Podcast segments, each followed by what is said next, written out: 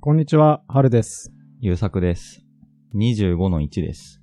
僕たちのラジオでは、ラジオメールを募集しておりまして、はい。世の中への怒りや不満、あと僕たちのラジオへの感想ありましたら、ぜひ、えーメールお寄せください。お願いします。質問箱の URL やメールアドレスは概要欄に載せてありますので、そこからお願いします。お願いします。この間パソコンのフォルダとか整理してたら、うん。ボイスメモが1個転がってて、うーん。で、何年か前のボイスメモで30分くらいあったんですよ。うん。ええと思って。で、聞いてみたら、うん。えらい鼻声の俺が、なんか喋ってる んです。うはんぁと思って。で、聞いてみたら、うん。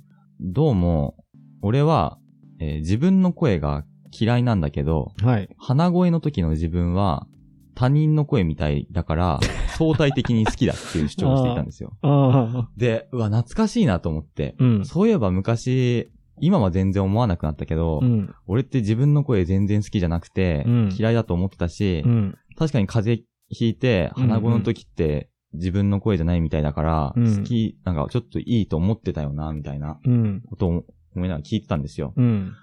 そしたらちょうど、それは大学4年生になって、うん研究室に所属したての頃のボイスメモで、うん。今こんな研究をやってて、こういうことを教わったんだけど、うん本当にこれで合ってんのかわかんなくて、うん夢にまで見るんです、みたいなうん。こと話してたり、うわー、懐かしいと思いながら、うん。聞いてたんですよね。で、じゃあ、不意に、人って、うん。日々、何かしら小さな発見があると思うんですけど、はい。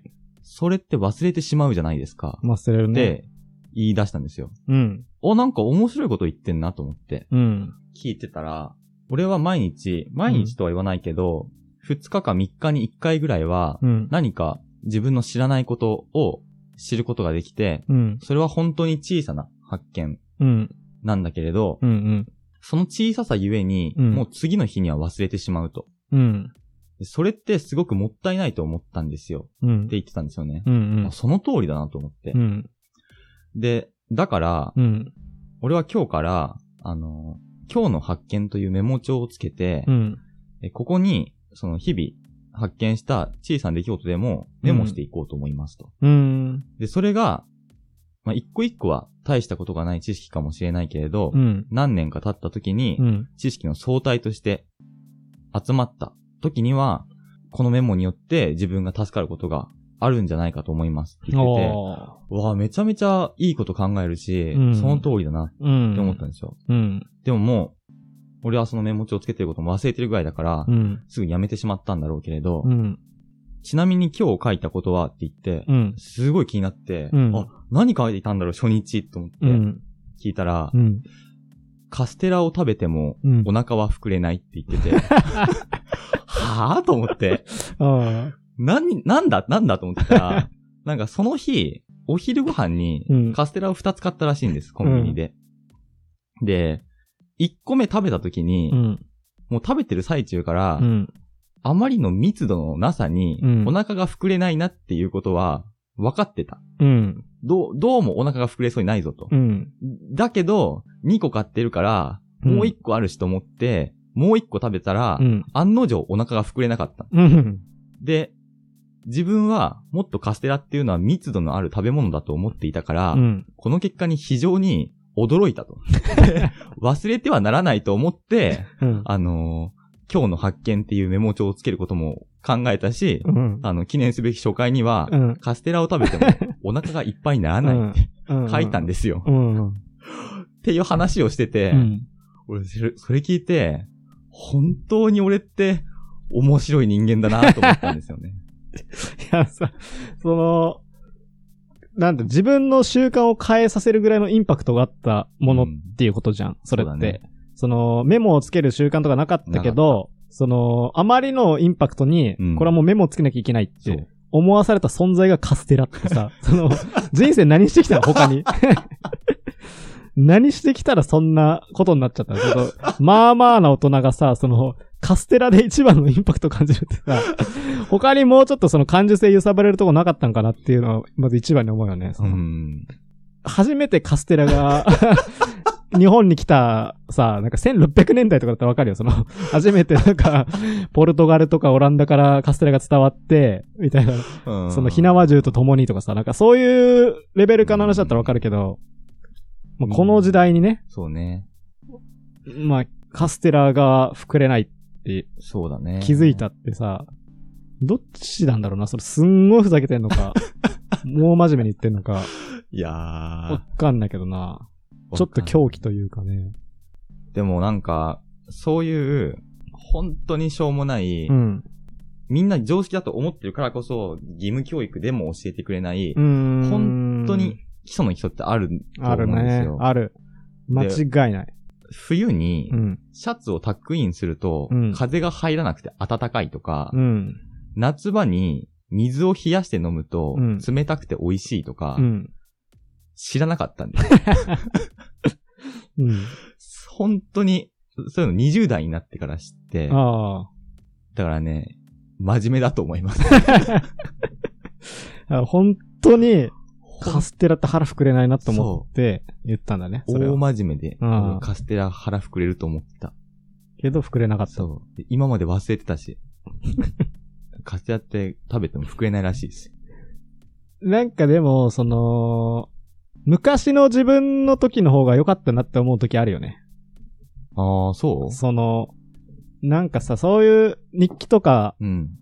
まあ、友達、昔の友達とかだと昔のお前ってこういうことやっててさ、とかうんさう、んうんいう話あるじゃん。はいはい。あ、昔の自分のが良かったなって思うときはさ、うん。まあまあある、たりするけど、僕は。